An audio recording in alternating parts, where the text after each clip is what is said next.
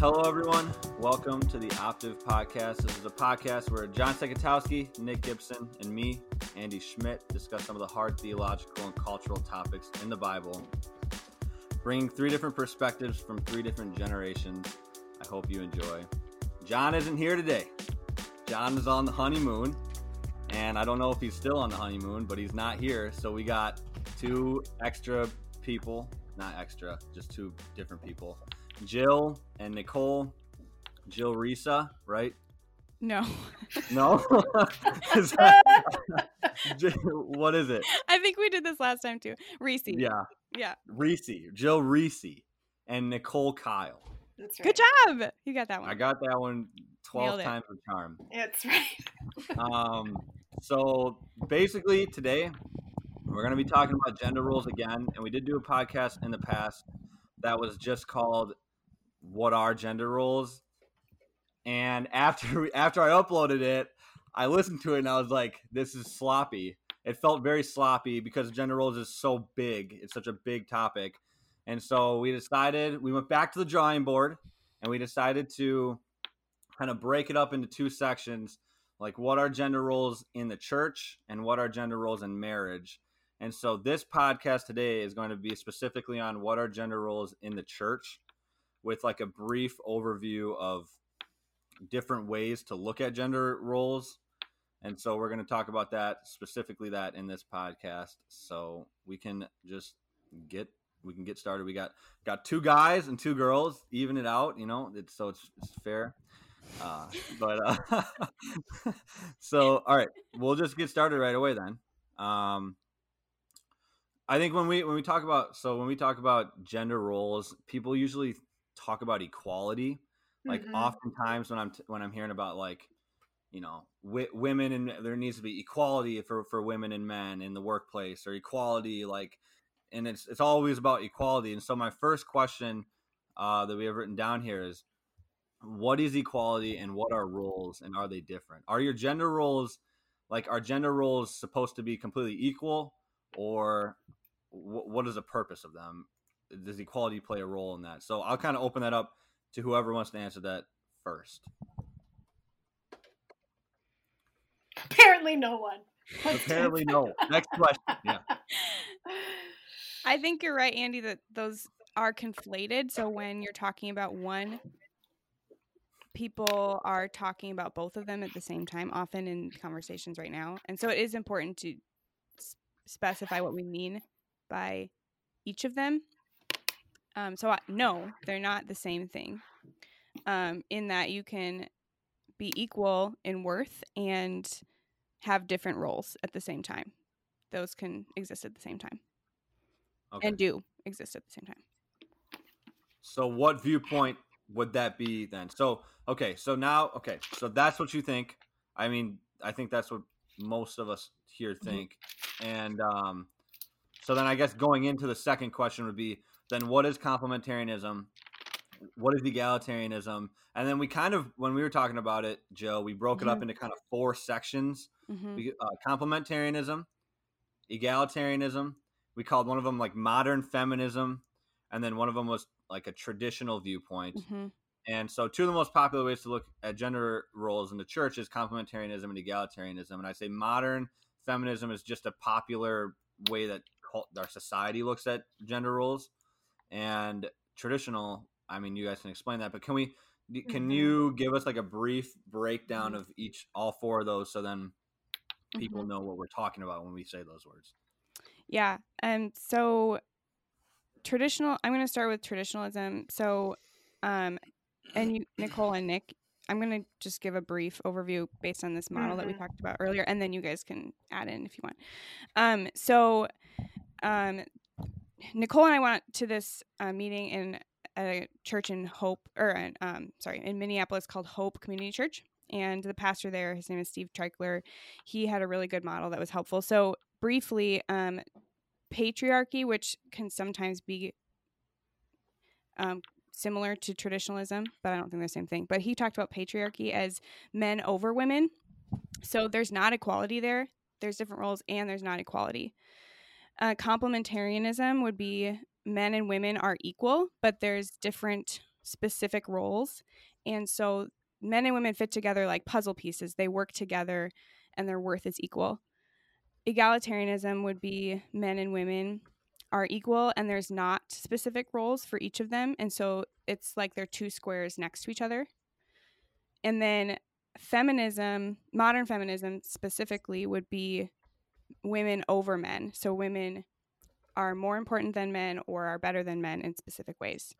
So those are some focuses of each of those. Okay. This might be a better question for Nick, but where does egalitarianism and complementarianism come in? Like, where do these viewpoints, where do they originate? Where do they start? When we look at scripture, I really only see something that, like, I see complementarianism and I'm like, that makes sense in scripture. How can you make sense out of egalitarianism in scripture? Or even like, what do you call it? Patriarchy. I think patriarchy. It's different than traditional, like traditionalism, I would say. Right. Where do you find those in scripture? Where can you justify these viewpoints? So the words themselves, I don't remember. I can't think of anywhere I've come in contact with the phrase, with the word complementarianism in relationship to gender roles outside of the church, or at least in its origin, not before I heard it in the church. Egalitarianism is a word that has been used in political and social discussions for a long time. So égalité was one of the three main chants of the French Revolution, for example. And it was that it was against the crown and lordships and, you know, all the class levels that there was in Europe. So égalité meant getting rid of all of those, all that hierarchy. So egalitarianism is, in a sense, the rejection of all hierarchy. And so if egalitarianism in relationship to gender roles would be the rejection of hierarchy within gender roles or relative to gender roles. Does that make sense? Now, the Bible has a strong egalitarian strain in it and a strong hierarchical strain in it all the way through from beginning to end. So, for example, in Genesis 1, God is over everything. He creates everything. He's Lord of everything. He's King of everything, right? He makes human beings and tells them to take dominion over the earth. So by the end of Genesis 1, there's a hierarchy in creation. There's God. There is the human beings made in his image. There is all of his good creation that he's created, and he's created a hierarchy in that, right? He's also created male and female, both in his image. So right in the creation of human beings, there is egalite, that egalitarianism. There's no... In Genesis 1, there is no hierarchy with men and women, right? And yet there is a hierarchy in Genesis 1, God, humans, creation, right? And then as you move through the Bible, you get more of this. You get God deeply committed to a hierarchical relationship in all of creation, and God committed to a certain kind of egalitarianism or absolute equality among things of similarity or of equal meaning throughout all of creation. So, for example, it says in Galatians 3 that there is neither male nor female, Jew nor Gentile, barbarian, Scythian, slave or free, but all are one in Christ. Now, that doesn't actually get rid of the biblical, whatever biblical hierarchies are affirmed, but what it states is that that beneath all of whatever hierarchies are correct, there is a fundamental and absolute egalitarianism among human beings in Christ. So even if you believe, for example, in a Christian patriarchalism, patriarchalism comes from patros arche, man rule. It literally means the rule of men. Okay. And it usually means that things are not done at the word of the male, but also for the male, right? They have a privileged place. If you believe the Bible teaches that, you have to figure out how the Bible teaches that in conjunction with an absolute egalitarianism in human worth and dignity. So usually when people say patriarchy is wrong, oftentimes they don't actually argue that there is no hierarchical view in the Bible. They just argue that it's clearly not doing what the Bible says should be done egalitarianly, right? So in one sense, there is no which is right. The Bible is an egalitarian document relative to human beings. That is, there is an equality, right? And there's no hierarchy in certain things. And those things are the most basic, fundamental, and spiritual and moral things. Then structurally, how human beings relate towards each other to maximize human flourishing and therefore obey, worship God, and love each other, hierarchies then enter in certain ways throughout all of the revelation of God. And the question is, how. The egalitarian would say hierarchies should be entirely based on merit if they exist at all. They exist sheerly on the basis of merit. So the best man or woman for the job should get it. So if you're going to have a what Edmund Burke called like noble classes, like an aristocracy, right? Most of the founding fathers of America and writers in the 16th, 17th, and 18th century Enlightenment that wrote about politics said that every society has an aristocracy. That is, people who are the betters of other people, because nature has not made people equal in capacity. The question is, how do you get that aristocracy? Is it a meritorious aristocracy? The best people hold those positions of leadership and privilege, or is it hereditary or some other more arbitrary means? But none of them believe that you could have égalité, like a fully 100% egalitarian society. Because even in the French Revolution, somebody is deciding whose heads are getting chopped off with the guillotine. Like you put three people in a room, and literally in 5 minutes you have a hierarchy. You take three feminists or three people who don't even believe there's a such a thing as gender, who believe that all hierarchy is evil. You put them in a room, and somebody's personality takes over. That's a charismatic hierarchy. Humans always create an aristocracy, and through that aristocracy create a hierarchy, because it orders and functions them, and it creates a much better, like if you, okay, let me say two more sentences and I'll stop. If you bring 50 people in a room and you force them to engage in an egalitarian way, nobody leads, nobody has authority, nobody has control, right? It is chaos. You get anarchy, and it is the most ineffective way to order resources you can possibly imagine. Everything is wasted. And so therefore you can argue it's one of the full egalitarianism with no other principle operative is one of the greatest injustices that can be perpetrated among human beings. Yet tyranny is also one of the greatest injustices that can be perpetrated upon human beings. So taking hierarchy in the wrong way and instantiating it the wrong way is an enormous injustice, and misunderstanding egalitarian principles can be also an incredible injustice. Does that make sense? So it's like it gets back to this issue of yes, America, or yes, church. We are going to have to hold more than one idea in our head at the same time. Right. Yeah. Okay, but when I hear you say that, I think a lot of people and I think is like, okay, so hierarchy today, when you talk about hierarchy erases equality. And Jill talked about how like complementarianism is two puzzle pieces fitting together, creating a picture or whatever, you know, like it creates something. So with hierarchy, one of those puzzle pieces then must be more important, right? Or have a, yeah. What do you, well, I think there's a difference between a hierarchy of worth, or like when we're talking about men and women specifically, I think there's a difference between, is one more important? Does one have more value, or does one take on different role capacities, which may include leadership capacities, but I don't think that denotes what the worth of that individual is. So then what is equality? Can we define equality? Because that's probably where I'm getting hung up. Well, because I think that's kind of the point. Like, is it equality of worth, or is it equality of roles? Is it that, like, is equality, can you do the same thing, or is it that you're just as important when you're doing different things? Yeah, there's this section of one of Kurt Vonnegut's novels where he imagines a future dystopia in which everybody is made to be equal. And so like people who have like IQs that are 20 points higher than other people have to have like this instrument put in their ear that creates this like weird buzzing sound that distracts them. So they like it like takes away from their intelligence, and like shorter people have like stilted shoes and like, you know, tall, like, and like literally everybody's like forced by this status system to be like literally be equal. And it's this horrible dystopia, right? Because like equal, so like originally equality was supposed to mean equal in Western society, at least equality before the law, right? That is like, if you got accused of a crime, you had the same rights as everybody else, that there was a set of rights that everybody has. That's why one of the biggest disagreements in Western society's development over the last, I don't know, 200 years is what is that list of rights? And implicitly then what isn't on that list of rights, right? So for a long time, like when people talk about women's suffrage, for example, in the 1920s and before, Like in Britain, 70% of women were against women's suffrage at the beginning of the campaign because women didn't get sent to war and women weren't conscripted into like not lynch mobs, but like sometimes you'd get conscripted into like fighting fires, or there are all these roles men had to play in society that often led to their deaths or to responsibilities, like very significant responsibilities. And it was because they were voters. They were considered citizen voters.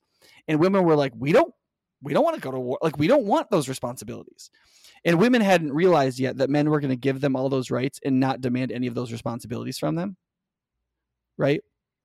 Or that later on, we would just decide that nobody would have those responsibilities, right? We'd all just pay for them in taxes in a very like inefficient way and go bankrupt as Western nations. So like when we're like, we don't want these rights because see, women understood that there was a deal. Like women had a particular deal. It was, we don't go to war. We don't do all these other things and we don't vote. The husband votes for the family, right? That's just, I mean, like it's a set. You're arguing about a set of rights. What is that set of rights? That's what it's always about. And so some people are like, well, it's every single thing. Well, but if it's every single thing, then it includes things like intelligence and height and how good looking you are and whether or not you inherited like a 1972 Impala or $40 million from your parents. Like it literally means everything, right? And it's very hard you can't do that. But if you're not going to undo nature's or providence's natural inequalities, then egalitarianism by definition can't be everything. So everybody has to decide based on a certain set of principles, what set of things amount to rights or dignities or responsibilities that are shared by all and in what way. And it turns out that's actually a really hard question. Mm-hmm. Yeah. Okay. Go ahead, Andy. No, go ahead. You look like you're going to talk. Okay. Well, the next question we have written down is, I guess we kind of talked about why do people generally believe these views, but also what are some legitimate problems that each viewpoint is trying to solve? So I guess like when we talk about like feminism and these things, like what is a, yeah, I don't know. What do you guys think? In the church in particular, so I read the book Jesus Feminist, which is a pretty common, popular book. And my understanding of her basic argument was that women are just as capable as men to do these things, and they are equal in worth. And so we should be able to do them. And I would add one caveat to that, too, that women have been prevented from doing that. Right. Yes. However, I think that so I can see that problem trying to be solved. Like if women have legitimately been prevented from using their spiritual gifts in the church, and those might be teaching or leading, then that is a problem to solve. And I think especially in traditionalism obviously patriarchalism, patriarchy, that's just patriarchy. Which is even further along in the spectrum than traditionalism, the women have been more limited than Scripture even limits women in participating in the work of the church and they're using their gifts. And so that is a legitimate problem to solve. However, the question isn't if women are as capable as men. The question is, and that doesn't mean that if they, so, okay, sorry, I'm confusing myself. Women are just as capable as men. That might be true. So Nicole is a very strong leader. And she probably could be the senior pastor because she's capable. However, God has assigned specific roles, and roles are often assigned for order and for specific purposes. And so the issue isn't that women aren't capable and therefore less worthy of something and therefore have been prevented from doing something because of that, but that God might have something specific he's asking you to do, and it might be different than what you want to do or what you might even be able to do. And that's true and has to be held in tension in all of our life, like outside of gender as well. There's a lot of things I wish I could do wish I could be, but I can't for specific reasons that are often hard but good. And so I think that – yeah, go ahead. Oh, I wonder like why though, because – So you talked about women are capable of doing some of the things that men do. Mm-hmm. Sure. Men aren't necessarily capable of doing the things that women can do. Like, I can't have a baby. That's true. Right. I can't raise children. And I can't pee standing up. Right. Right. And you can, yeah, well, I'm talking about in the church, like using gifts in the church. Yeah. In the church. Okay. So do you actually think, okay. All right. But that's because specific contexts need specific assignments. Like, you need specific roles for specific tasks and specific people to do them. And so, but that doesn't mean that, so that might be capability sometimes, but I don't think in the church it's because we're limited by capability. I think it's because God has, in his authority, assigned us a role, and he also loves us. And so we have to, it's not just men. We're not being limited by men. Women have been limited by men, and that is a problem to solve. Right. But we are also limited by God in specific ways, and that's not the same problem to solve.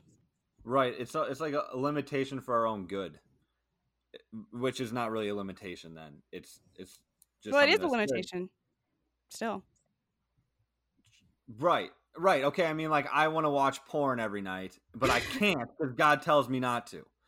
So, like, is that a limitation if it's going to end up destroying who I am? I don't think so. I think that's like just a healthy. Yeah. This gets back to the historic or classical definition of what freedom is, or liberty, right? Which is the ability to do the good. Right. So in the classical definition, not only should you not be prevented from doing what's good, you could be prevented from doing what's evil. And virtue is part of freedom because you have to be able to make yourself do the good. Right. And so part of this is, if you define freedom in a sense of, with a libertine definition, freedom is the right to do anything I want to do. Mm-hmm.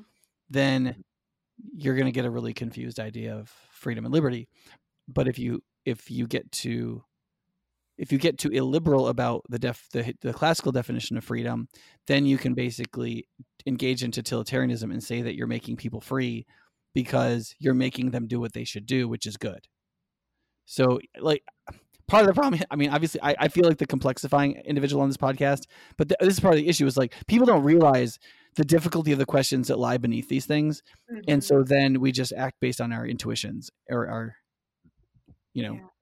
And we have to know our assumptions going into these conversations too, because we live in a nation where our understanding of freedom is that more libertine understanding that I should be able to do what I want to do. And that's my right. And so that's like the water we're swimming in.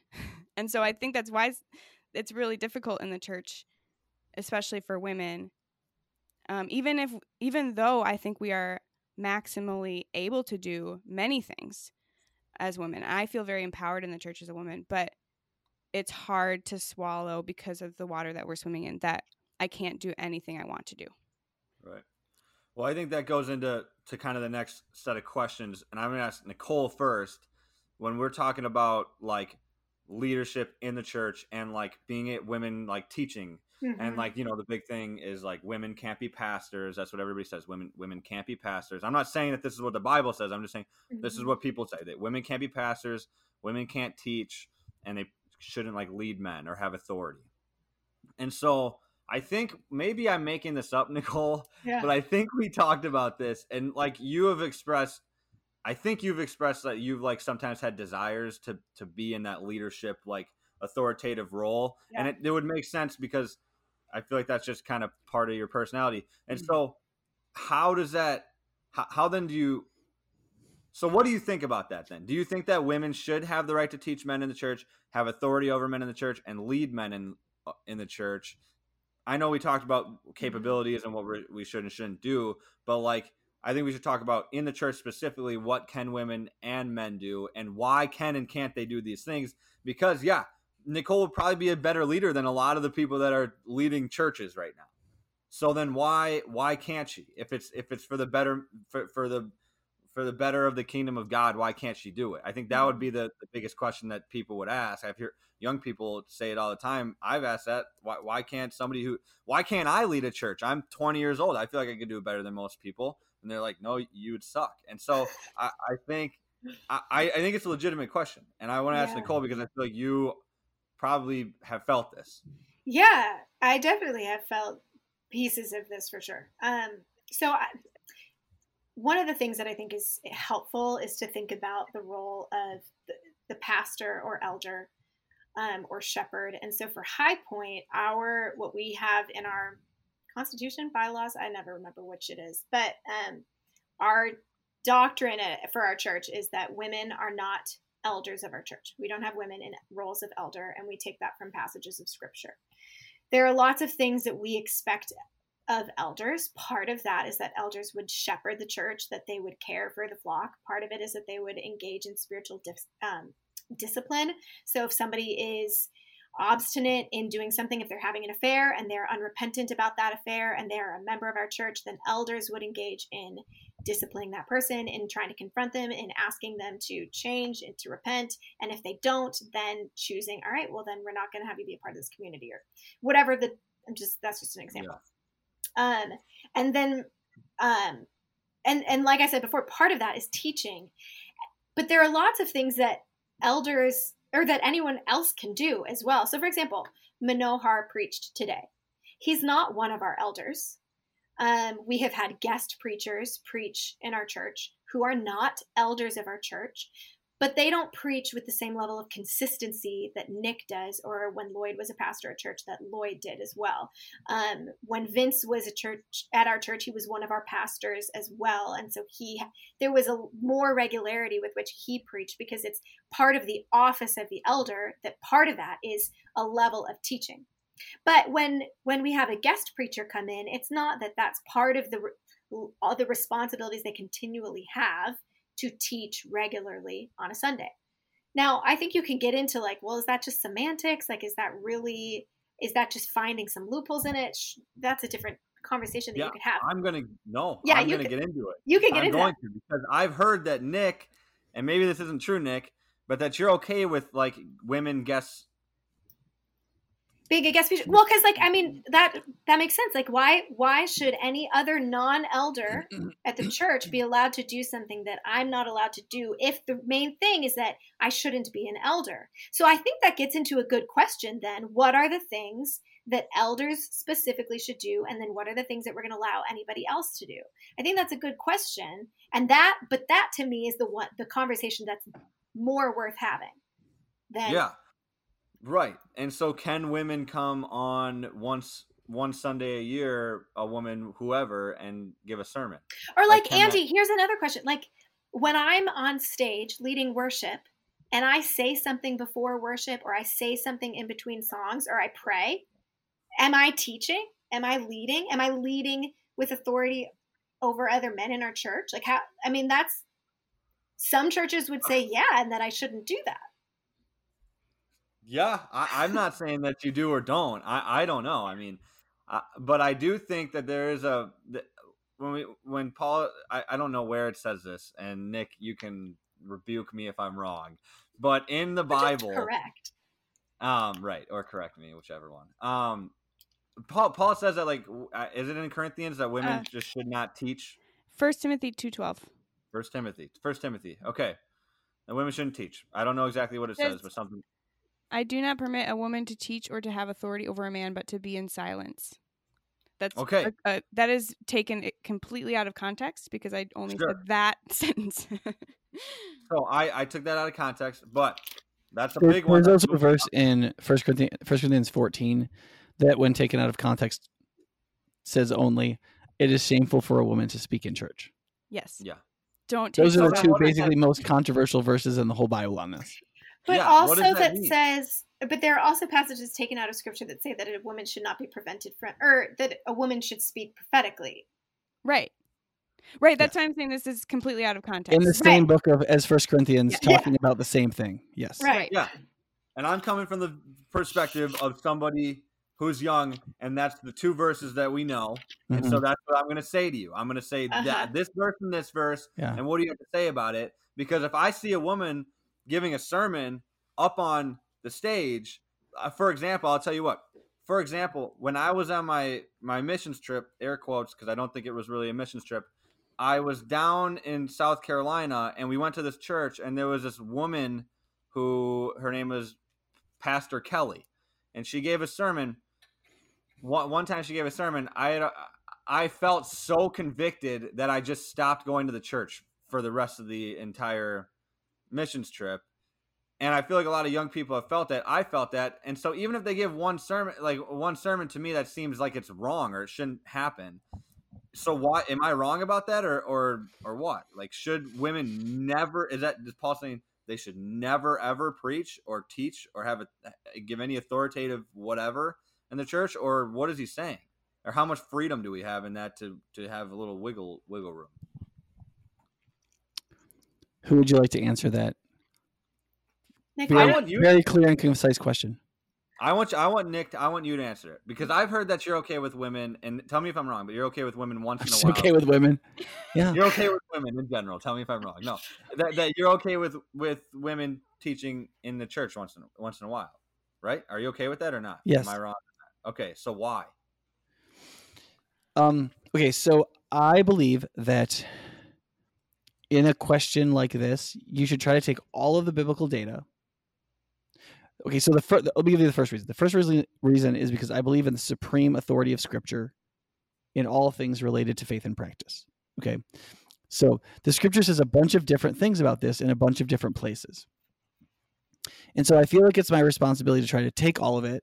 If I believe that God providentially superintended the writing of all of Scripture and its complete canonization in the Bible without remainder, then what I want to do is I want to take all the data that God has given me to interpret and to try to interpret it all together as one without remainder. Now, if I don't do that, like, so for example, in 1 Corinthians 11, it explicitly encourages women to prophesy in the church. This is in a gathered worship service. It is speaking to the whole church. And the definition of prophecy is broad. So broad that most of the Puritans believed that prophesying meant preaching.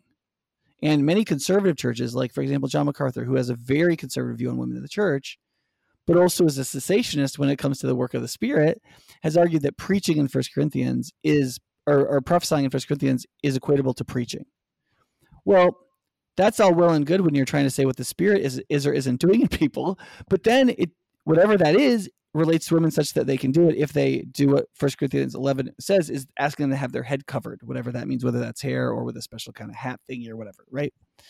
So you have to start with it. And then the 2 pages later, it says in 1 Corinthians 14, among other things, that it's shameful for women to speak in church. Now, either Paul had a seizure and completely forgot what happened 2 pages previous, or when he says it's shameful for women to speak in church, he's not referring to women speaking in church like he talked about in 1 Corinthians 11. He's talking about some subset of speaking in church, right? That subset in 1 Corinthians 14 appears to be the judging of prophecies for the church.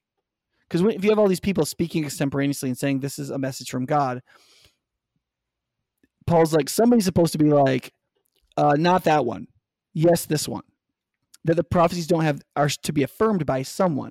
But 1 Corinthians doesn't say. You're left to infer it's the leadership of the church. But there's no explanation of the leadership of the church, its offices or hierarchies in 1 Corinthians. If you move over to 1 Timothy, where the verse Jill read is mentioned, I don't permit a woman to teach or to have authority over. It's the structure in Greek is I permit a woman to neither teach nor have authority. She must be silent or in quietness. That word for quietness gets translated in a number of different ways. Okay, so in the very next, like 3 verses later, chapter 3 starts, which is all about elders. In chapter 5, it discusses elders in the church, and it says you should give an elder double honor, especially if his work is teaching and having authority in the church. And in chapter 2, the context of that discussion is propriety and order in the church. Okay. I think that we're supposed to understand that that work of teaching and having an authority in the church in chapter 2 is connected to the role of elder, which is explained and worked out in chapter 3, and then ordered and discussed again in chapter 5. Now, if you think that, then that makes perfect sense of 1 Corinthians, because women aren't allowed to teach or have authority in the way an elder should. They shouldn't do that, and he doesn't permit it. And therefore, if a woman took authority or usurped that role, it would be shameful, right? One of those roles is to teach and have authority about prophecies given by anybody, including women. And so it would be shameful for a woman to speak in that context in the church when elders were judging prophecies. If you begin to work out all of this stuff, what that would do is it means that teaching and having authority in the church in 1 Timothy chapter 1 would be relative to an office or a regularity, that is, usurping the role of an elder, which gets to that question that Nicole brought up, which is, at what point is doing something the role of an elder? The reason why High Point Church says that women can't be pastors is because in our theological practice, we believe that the office of pastor, overseer, and elder are interchangeable words in the New Testament. So if you're a pastor, you are by definition an elder. And if a woman can't be an elder, then she can't be a pastor. If you define pastor just by what the word means, which is shepherd, well, there's all kinds of women who shepherd all kinds of people. So in that case, for example, if we define pastor as just shepherd, then Nicole her role should probably be called pastor of worship, worship pastor, right? The problem is that in our church's documents, we elect pastors. The pastoral office is an elected office by the congregation, and not every elected pastor is an elder, only the senior pastor and the senior associate pastor. The reason we did this is so there wouldn't be too many paid pastors on the elder board. So the paid pastors couldn't run the church, right? That was an expediency, but it's really not in line with the systematic teaching of the scriptures. So if we, for example, elected Luke, youth pastor, but he wasn't on the elder board and wasn't an elder and didn't do the work of an elder. See, I think we're at that point, we're being inconsistent, because I think the operative office isn't pastor. The operative office is elder or overseer. And I think elders and overseers are supposed to keep order in the church and to do the official work of teaching and having authority. Just like if there have been situations where you've tried to take authority for something, I'm like, Andy, stop, right? And you didn't go, well, I'm a man, yeah, so I can teach and have authority. It's not that simple. If you read all of First Corinthians or all of First Thessalonians and all of First Corinthians, no, there's actually a more detailed hierarchy of elders. I also think one of the reasons this is important is because in the discussion of the limitation on women, there are two reasons given, essentially, there's three reasons given for why women are in this single subordinate position. The first is that there is a creational hierarchy in which God gave a certain authority to men, and men have to uphold that authority. So men can't get off the hook, and you need to live in this order because it's important for your flourishing. Second, it says the woman was deceived and not the man. Now, that is a much more complicated discussion about the question of, is there some way in which women are more deceivable than men? And is that somehow relevant to the hard-mindedness necessary for the role of elder? Because the role of elder is supposed to be a really hard-minded role. You have to say no a lot. You have to tell people they're wrong. It's a very disagreeable role. And it may be that normatively, in terms of distributions, not individuals, men are more overall qualified for that in a way that makes women more qualified for something else. That's a 2-hour discussion we probably shouldn't get into right now. Right. And I'm not making that, but that seems to be what that verse is getting at somehow. Right. And then the third is fertility, that women are the only ones who can make more human beings. And that's a big thing. Right.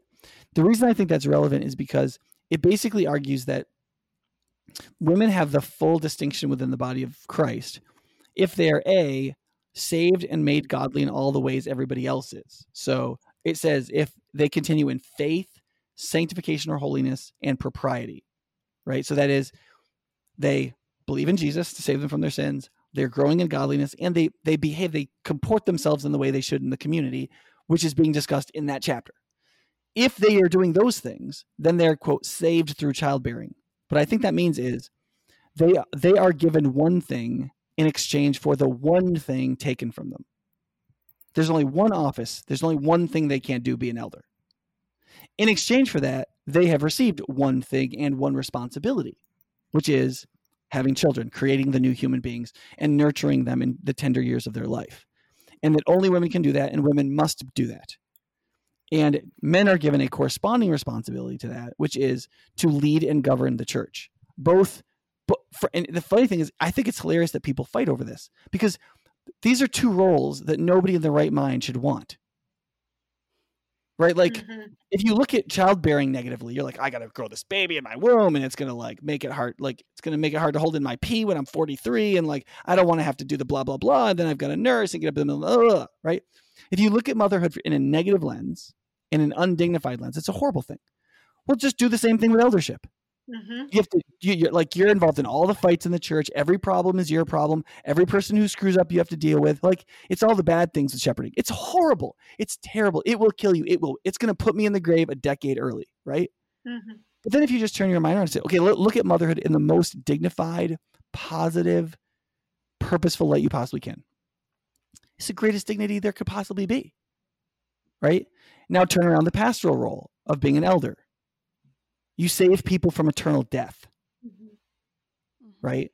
These eternal and supernatural beings that these women have created out of their own wombs, that God has given them to create something eternal and everlasting, that has God-given fundamental dignity that comes from the very biology of their body. The elder seeks to make sure they don't die an eternal death in the beauty in which they were conceived, right? You look at the two in corresponding honor, and they're both extremely honorable roles. It just turns out that God in his sovereignty has chosen. He has elected and predestined that women have one role and men have this other one. And additionally, in terms of their distributions and functionally.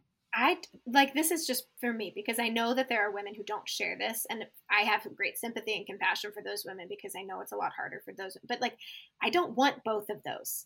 I have a child. I am a mother. I experience that responsibility and weight and exhaustion. And not to say that fathers don't participate and share some of that, but I do think it is different. I don't want that on top of also bearing the burden and responsibility of what High Point is doing and how we are coping right now in the midst of quarantine and COVID-19. Not to say that there aren't women who could do that or want that. But I do think that we weren't intended to carry both of those weights. I just think that sounds terrible and miserable and like so much stress and pressure. Yeah. And I think it's really, let me just add one thing onto that, Nicole, too, is some people think just in terms of childbearing relative to like making the child in your womb and squeezing it out.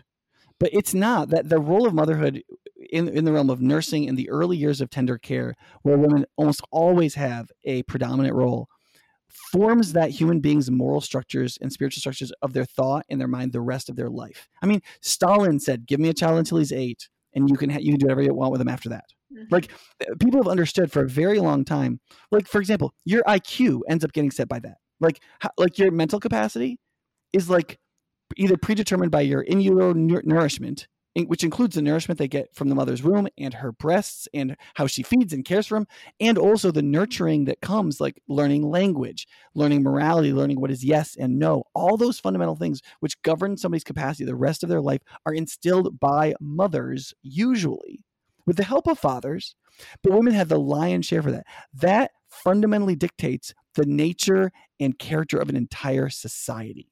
And that's why, like, even when the feminist movement was brewing in America and people like Phyllis Schlafly was like, quit telling women not to be mothers. You people are idiots. The reason she said that was not because she was some kind of like wicked traditionalist. It was because she recognized people were not trained in the classical understanding of motherhood and what that really means and is in human life. And if you undervalue motherhood and then you overvalue like women going to work, which frankly, I think a lot of women who go to work would be like, I think this is overrated. I mean, going to work is immensely overrated, right? And so if you get those out of whack value-wise, then yeah, sure, you're going to be a, like, raving feminist and nobody should stay home with their kids or like focus on motherhood. But like if you order these properly, I think women would be like, this is the most important work of my life, at least in the years I'm doing it. Jill, you were going to say something? I think it is important to recognize that the logic that we're talking about can really only come from the mind of Christ, because it does make sense, but if you're not in submission to God, his ways aren't going to make sense. And so, yeah, I mean, I think it's true that in our culture, our culture has so flipped God, like God's ways, that we would think, a lot of women think it's an injustice that they would have to raise a child. And we think that we should be able to work. And many women do want to work, and many women love working. There are some that do think it's not all it's cracked up to be, but some women really want that and long for that. And it's because we're shaped by what our authority is. And so we talk about authority in the context of men and women, but if our authority is God and we are shaped by his ways, this does make sense to us over time, especially as you submit to it and see it lived out. I have struggled with wanting to be a mother because I've been shaped by the world. And so knowing what you're shaped by is really important, and because you're going to come in and feel like this doesn't make sense, but that's an empirical authority and an empirical knowledge based on your experience and what you are being shaped by. Okay, so I like everything that you just said. It makes sense in my head. One thing, there's a bit of a disconnect that I don't get.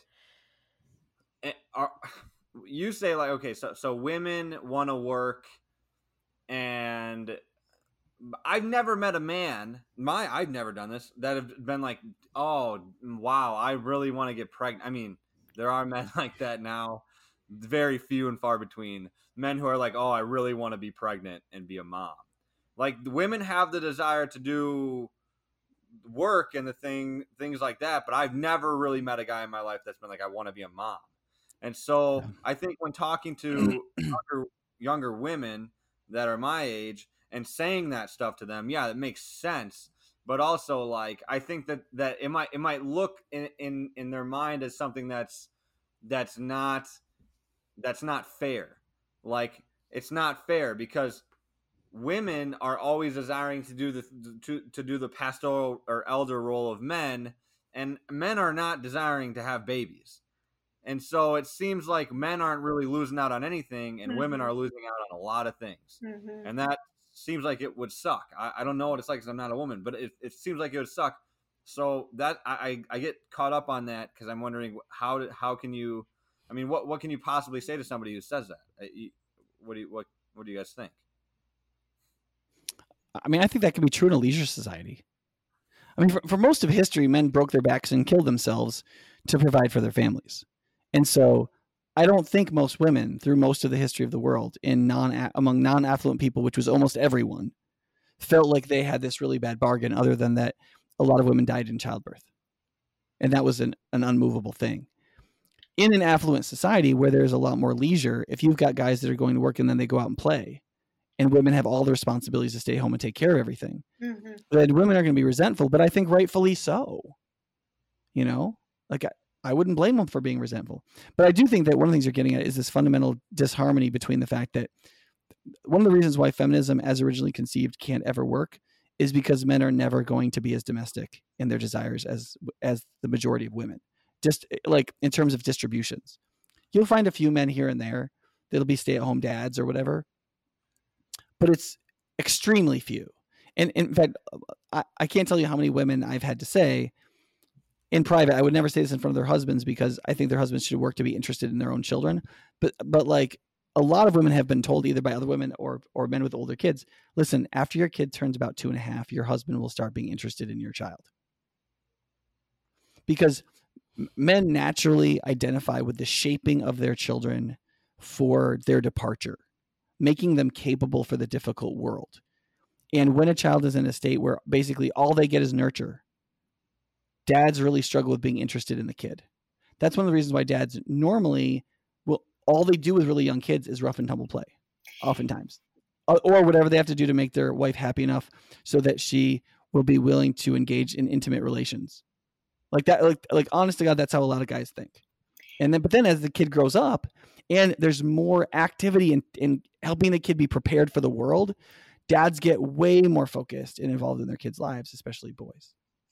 When we were pregnant with Luca and he was about to be born, Scott was doing freelance graphic design. He didn't have the full-time job that he has now. He was doing freelance all the time, working from home.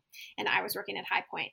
And in my mind, I knew it wasn't necessarily the ideal, but I just thought, well, maybe Scott, like, since he's working from home anyway and Luca's home, like, maybe he'll just want to be okay with being the one who's taking care of Luca. Like, we were trying to sort out childcare. And in a lot of ways, like, so Jill, you talked about like the traditionalist view, which is not what God has defined manhood and womanhood. It's just like what happened over and over again. And I feel like in a lot of ways, Scott and I feel like we don't always fit into those traditional roles. Mm-hmm.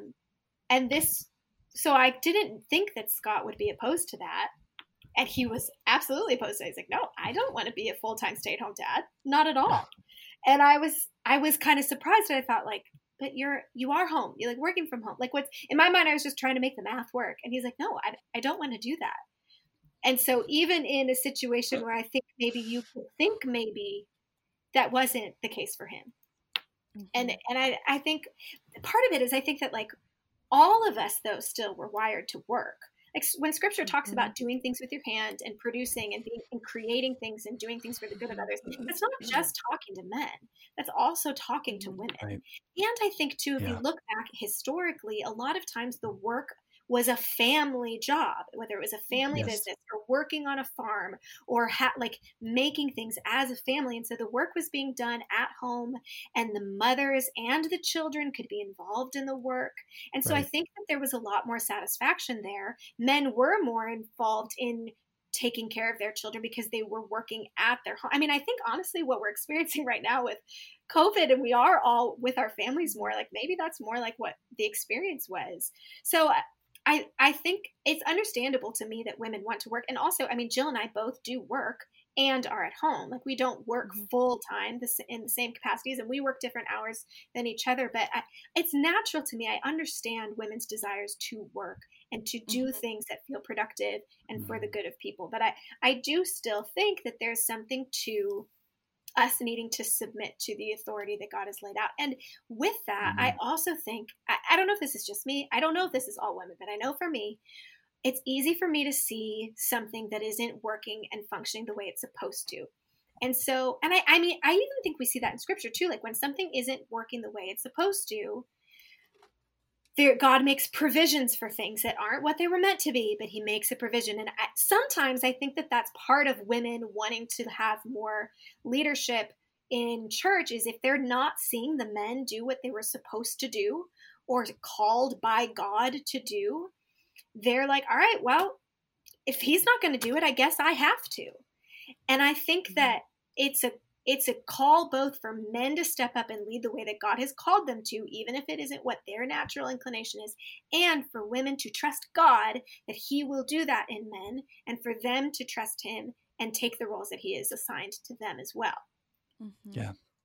Well, you talked about this a little bit in the first gender role podcast, Nick. You said, and I think it was more talking about marriage, of like how in our society – men are just not doing what they're supposed to be doing. Trying to apply this to like the church, then I think that it's also true in the church that men, for the most part, don't do what they're supposed to do. So how can we apply these things as men and women to how we view the church and how we interact with the church and what we do in the church?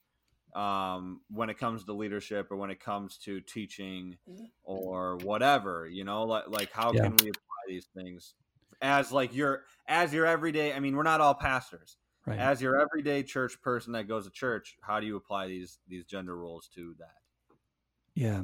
Okay. There's a lot you could say about that. So, one is the worst thing that men in a church can do to the women in the church in relationship to this, besides be just crassly abusive in some way, is to hold the theological line and say, women can't do X, Y, Z, and then not do it with great care themselves, right? If you want to tell women in the church, hey, this role of elder, the men are going to do this, we think God has said that, then the role of elder should thrive among the men at the church.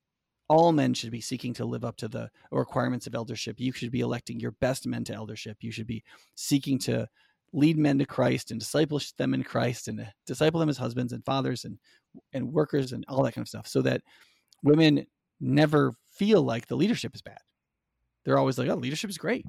Like, I could do it, but I don't have to, right? There's a lot of things that the women I know are like, I don't want to have to do that. Like, as long as they're doing it well, God bless them, right? So I think it's better to I think men need to really focus on making sure that the eldership in their church is great, right? And then, like, my rule of thumb now is, because I was trying to look for what would be a rule of thumb that you could get for, like, how to run this in your church that is just easy or, like, really straightforward. And what I came down to with the elders was to say, if you would invite a man who's not an elder to do it, then you should invite a woman to do it. Which is how I got to the point where I was like, I think women should preach sometimes. I don't think that they should have the authoritative teaching role of the elder, which includes the disagreeable work of defining doctrine, what it is and it isn't, what's right and wrong, and to be that voice of authority in the church.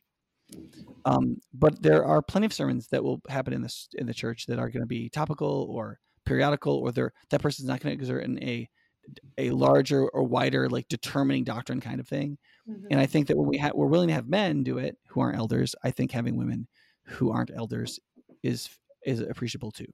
A quick anecdote for that. There have been times on Sundays where I have intentionally not chosen to say something because I felt like that's too much of, like, setting a tone or a doctrine or a teaching for a church. And I don't think that's my role. And so there are things that I intentionally choose not to say on Sundays because of that. Yeah. And I want Nicole, when that moment's happening, I want that thought that goes through her mind to be, should I say this? Or is this something an elder should be doing? Not, should I say this, or is this something a man should be doing? Mm-hmm. Does that make sense? I mean, okay. I could say, elders are men, so. Yeah, but they're a very small subset of men. Right. It's not any man. They are the godly aristocracy of men. Yes. You got so much pushback from that, Andy. I know. All of us. I know. Yeah. I mean, yes. I mean, we all started with yes. Yeah. Yeah. Right. Like, if I told you, all your bosses in your life are going to be men, that would be very different from me saying all the men will be your bosses throughout your life. Yeah. One of those is much better than the other. Exactly. Right. Yeah. Oh, yeah. Yes. And I think we're going to get more into that in the next one about marriage. Yeah. But I think I was going to ask Nicole and. Yeah. What? Well, yeah, I just have a question I wanted to ask Jill, but you ask yours first. No, you ask first. Well, I have a question too. Are we moving on to the? Are we moving on? Because I wanted to add something to an exhortation to women in playing out gender roles in the church. Do it. Yeah. Okay, great. I literally was going to ask you that. So. Oh, perfect. Okay, so I think just as much as what Nick has said is very empowering and working. At High Point, I feel very empowered as a woman. I don't feel held back in being a leader. I don't feel held back in teaching. I think as women, we also need to, Nicole had mentioned holding back. I think we need to also hold intention as much as we should fully use our gifts as much as we can. If they include teaching and leadership as well, we should also be encouraging men to step up into the leadership roles that we shouldn't have. So it shouldn't just be that we look to fill spots that men aren't filling well. We should look for men to do that first. We should encourage the men and build up the men to do that. And I think a good question for women is, how much is enough? Like, are we going to be satisfied with what we've been given? Because you could also be a woman in the church and feel like, well, why can't I be an elder? And so it is a good question for yourself to think, why am I not satisfied with this? Or if it means that I, as a woman, teach a Sunday school class to adults, but not preach consistently, am I satisfied with that? And do I get to use the gifts God has given me? Great. Am I doing it for the Lord? Great. Are people coming to him? Great. Is that enough? Or why do I want that larger responsibility? It seems like it's like a more of a mindset of like, oh, because Nick preaches up on the stage, he's more important than me. Yeah. And I want to be that. I want to be important. It I want to be the word important. Question. And, yes. Yeah. And God, Nick gives a good sermon, but I don't think God gives a crap that Nick is up on stage and you're teaching five people in a little room. I think what he cares about is the content and your character. And so, yeah, I like that. That was really good. Nicole, did you have something to say? No, we can go on. Okay. Well, that was kind of, I guess, my last question. Unless, do we want to discuss what does this have to do with society and other relationships? I only want to emphasize what we pushed back on you for, that the gender roles in the church and in marriage don't just apply to any man or any woman. They apply in relationship. So the genders working together in relationship and the order that God has set so that those relationships thrive. And so any man could walk up to me in the church and have some church discipline for me, but if they're not an elder, and I think I should, if it's feedback from my brother in Christ, I should listen to what they're saying, but just like you want a sister in Christ. Right.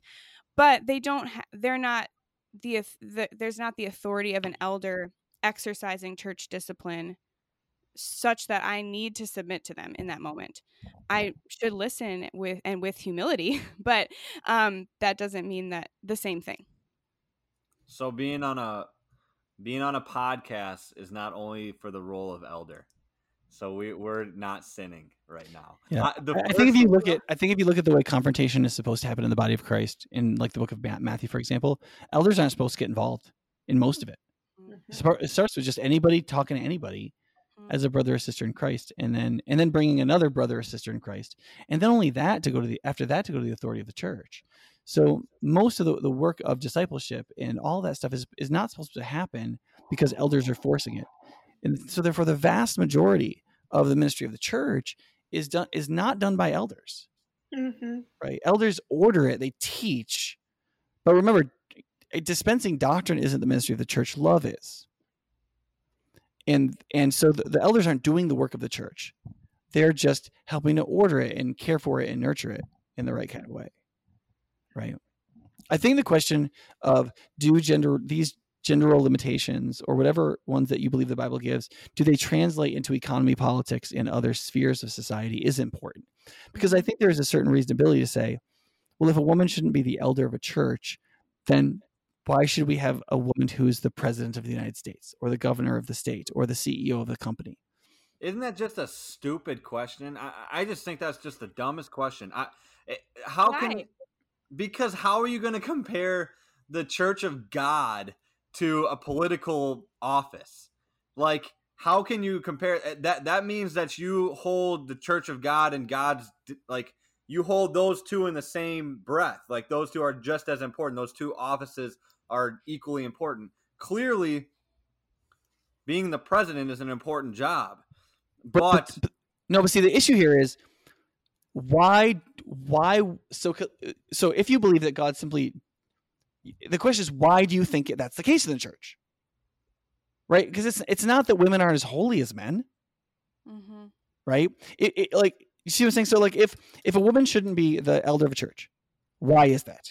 And God says it, so God says it, but why did he say it? Yeah. Right? Now, it doesn't say in the Bible unless it says it in 1 Timothy chapter 2.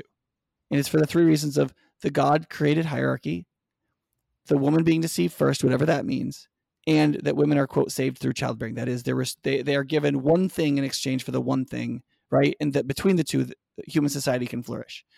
Now, whatever the reason you give isn't that reason possibly just as transferable to other areas of authority and leadership, right? I mean, for most of the history of the church, people did think that. People thought that women shouldn't be pastors and that they shouldn't be CEOs and that they shouldn't do these other things, right? I don't think that's necessarily the case. I think that in a healthy society, like if you had a society where everybody was a Christian, and it was a healthy society where everybody was a Christian, I think you would have substantially fewer women who are CEOs and in these very prominent places, because those are places of hyper focus And hyperfocus is usually found not only predominantly among men, but predominantly among a very small percentage of men, about 1 in 1,000, psychologically speaking. And those are the men who, like, when they're scholars, they publish 270 articles instead of 5. And they work like working 100 hours a week. Those kinds of people. And those people tend to be the heads of these very large things. And women who live the diversified life of labor and fertility, just they have a really hard time living that hyper-focused. And so they are at a fundamental natural disadvantage if they embrace fertility as part of their life. And God is asking most women normatively to do so to the extent possible, that they can find a suitable person and to which they find themselves to be fertile with that suitable person. And then the woman's ambition can then be relative to the responsibilities of the success of her fertility, right? So if women have fewer kids because they got married later or they just couldn't have, then, well, they have their life is less focused on children, so it can be proportionately more focused on other things. Does that make sense? So I think in a healthy society, fewer women would be in these places.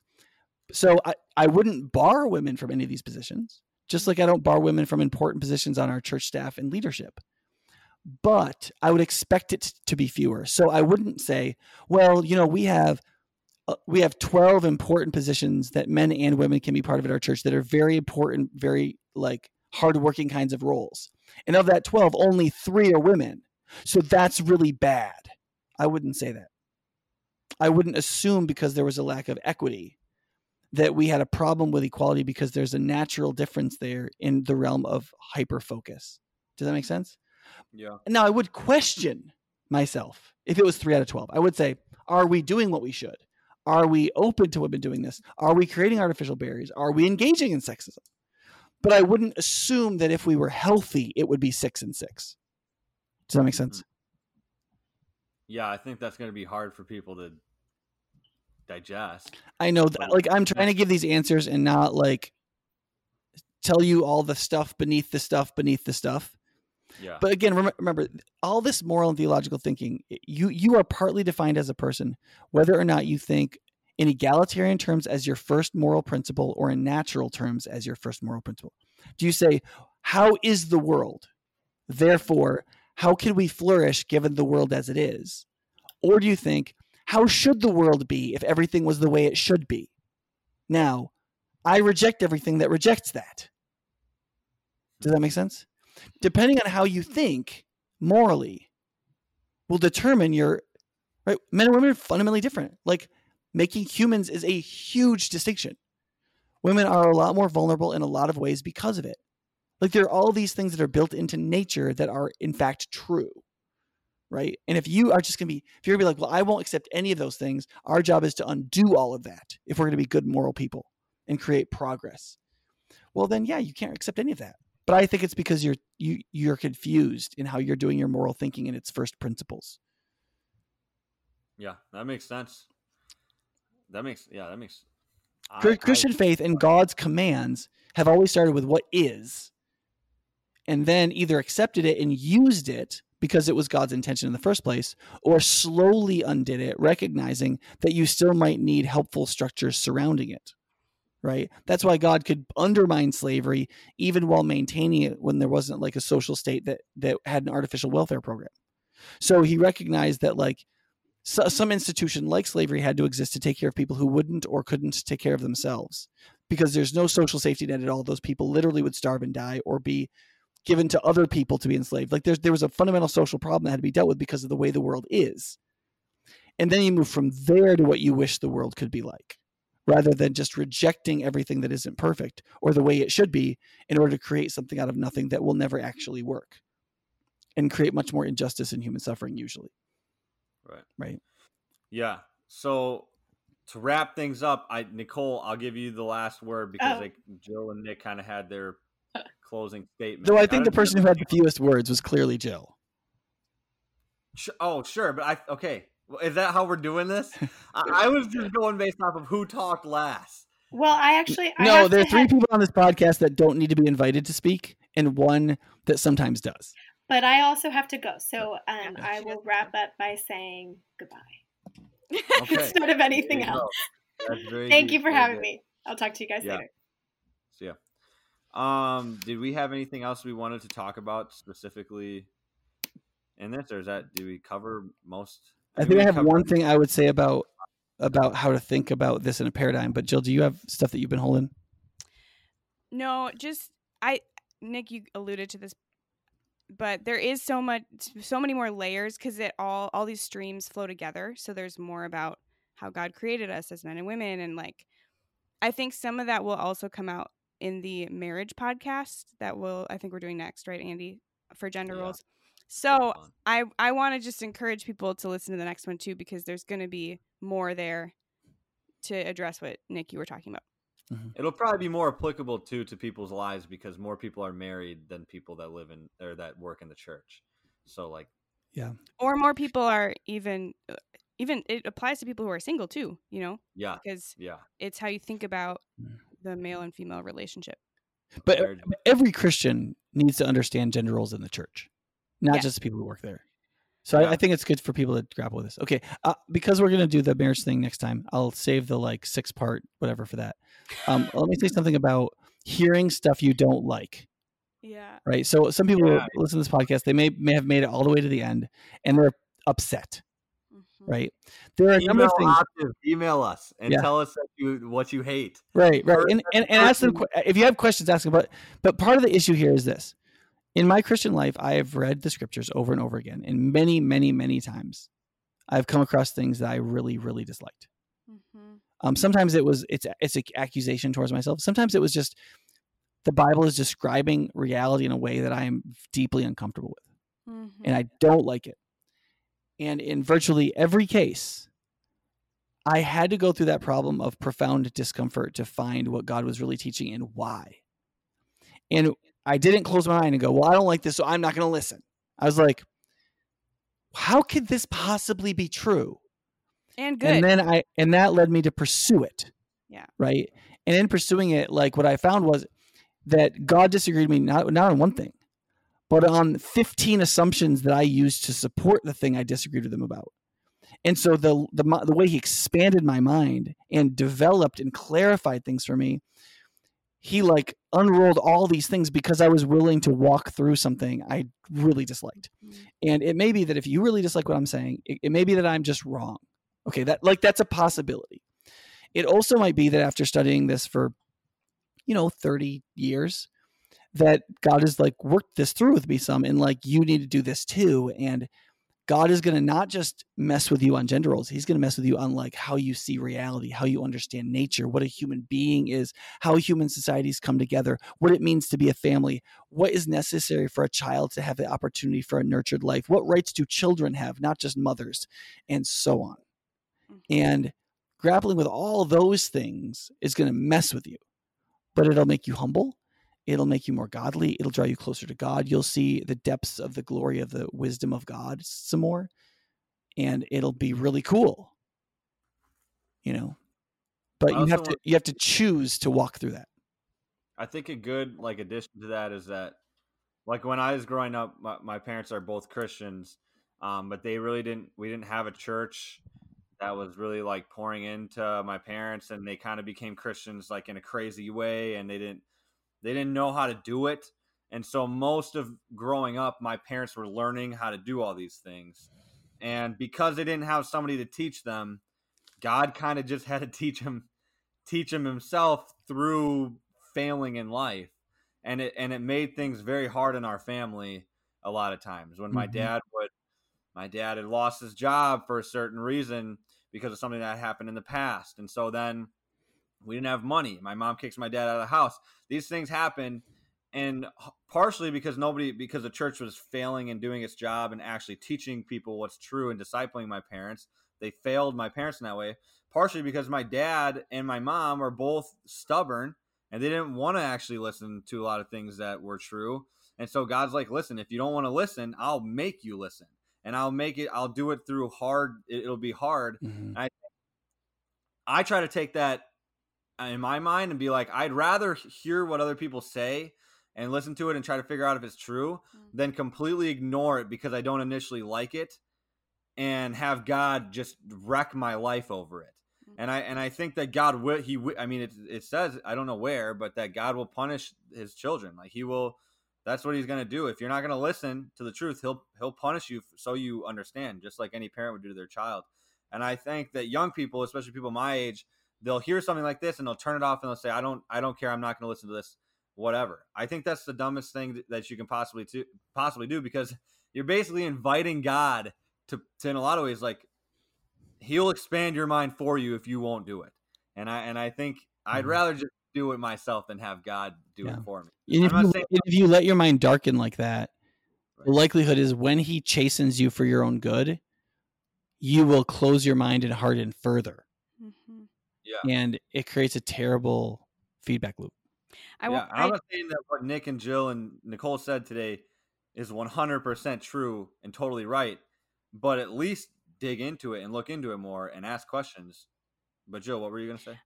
I want to give a positive affirmation off of that because you guys are right. But I think for women, well, at least for myself, I will not explore something because I'm afraid that there's not good for me in it, or that I'm going to discover something that's really painful or hard, and that maybe God doesn't love me in some way.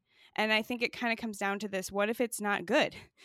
So I would encourage you to open your mind and your heart as you relate to the Lord and wrestle with the Lord in these things, and just look for the good that he has for you in it, and stop looking at what you can and can't do, and stop focusing on what other people can do and you can't do, and look for what God has put in your life and how he's orchestrating things. And I've often found that the very things I've longed for that I thought someone else had and I didn't were the things that he had put in front of me. It just looked different than I expected, or it wasn't exactly how I saw someone else have it. And it was still there, and it's still, God has good for you.